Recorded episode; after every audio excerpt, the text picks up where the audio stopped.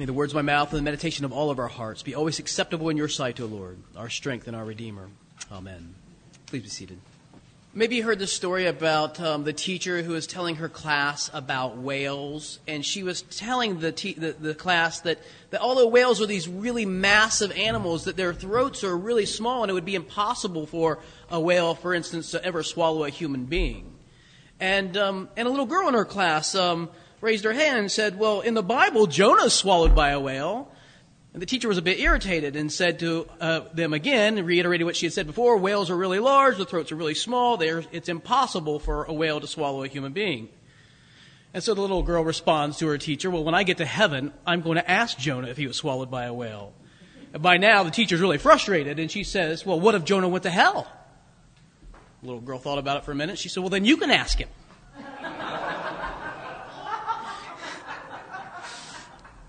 You never know what you're going to get when you speak to children, do you?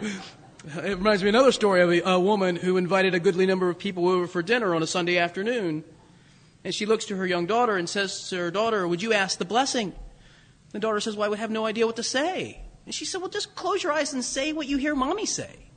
And she bowed her head and closed her eyes and said, Dear Lord, why did I invite all these people to my house for dinner?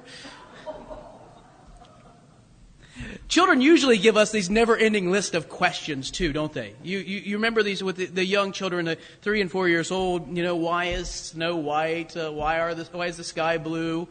Why do turtles have shells?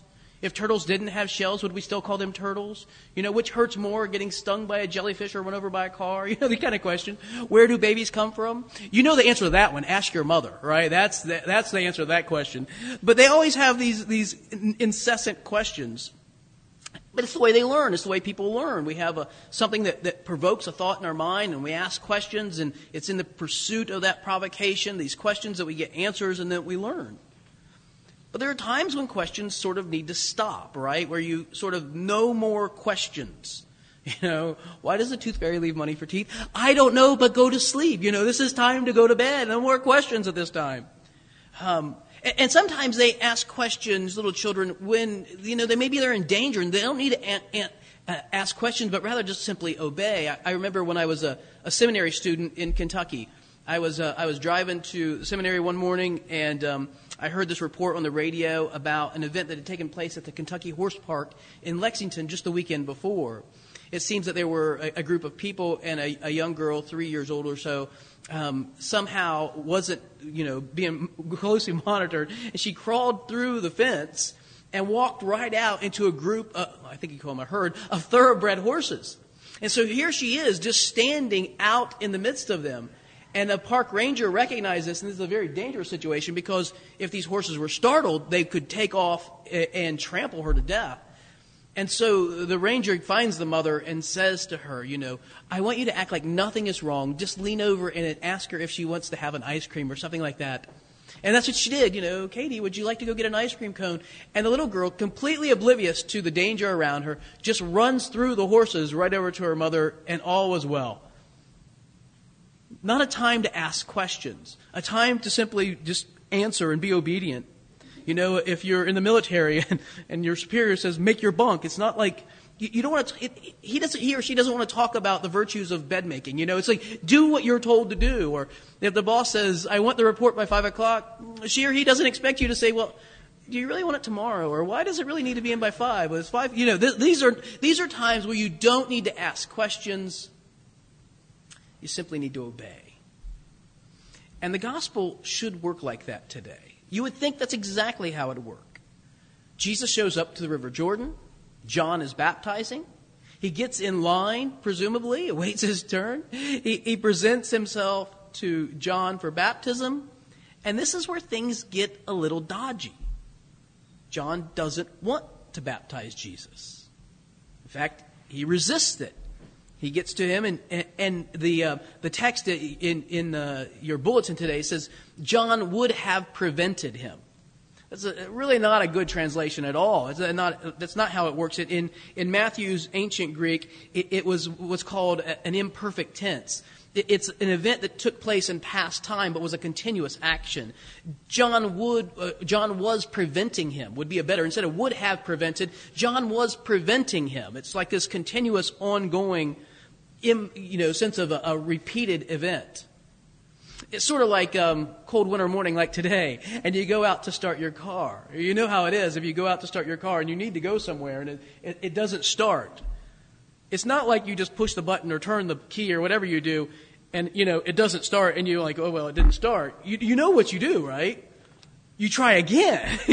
you try again and again and again. And, and Pete, this is what we do. We get out and open up the hood, don't we?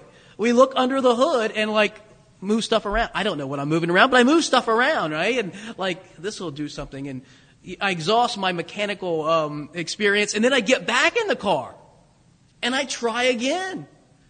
It's only after I've tried everything that I can think of and the battery no longer has any juice at all that I go into the house and say, the car won't start. I tried.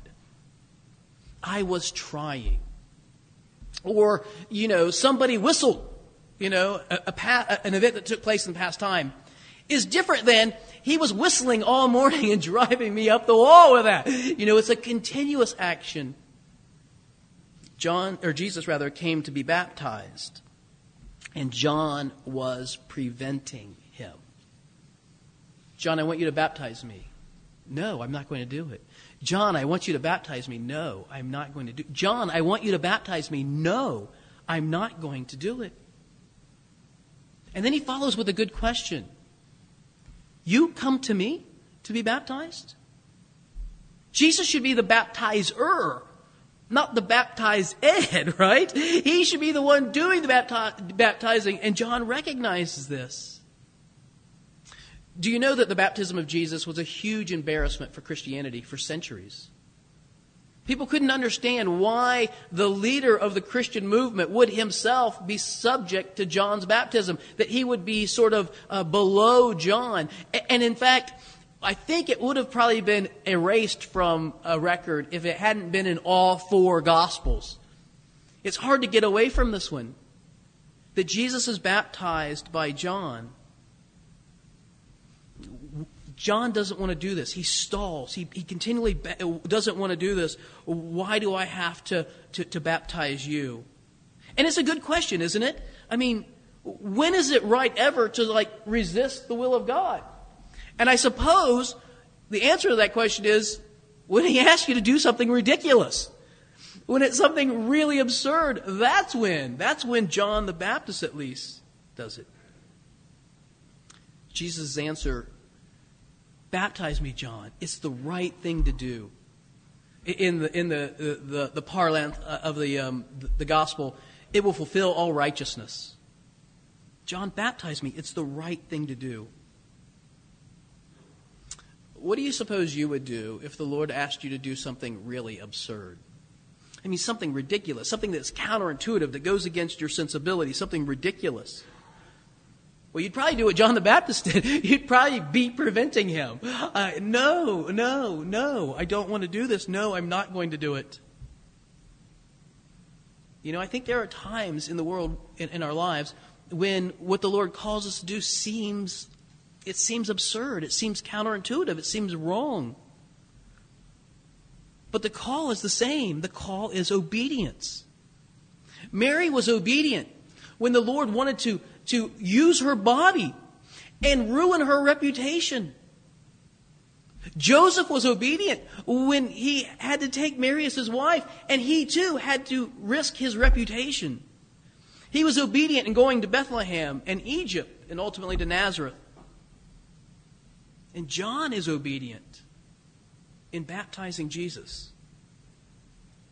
Sometimes the call of the Lord comes to us as a call of obedience without questions. I, I try to imagine if you were telling this story in Sunday school right now to, to children, you know, like, what would they say about this story, you know? Um, why didn't, Je- why didn't John want to baptize Jesus? I mean, it would seem like a nice thing to do. Why didn't he want to do this? And maybe the answer would go something like this because John was a prophet and he knew who Jesus was.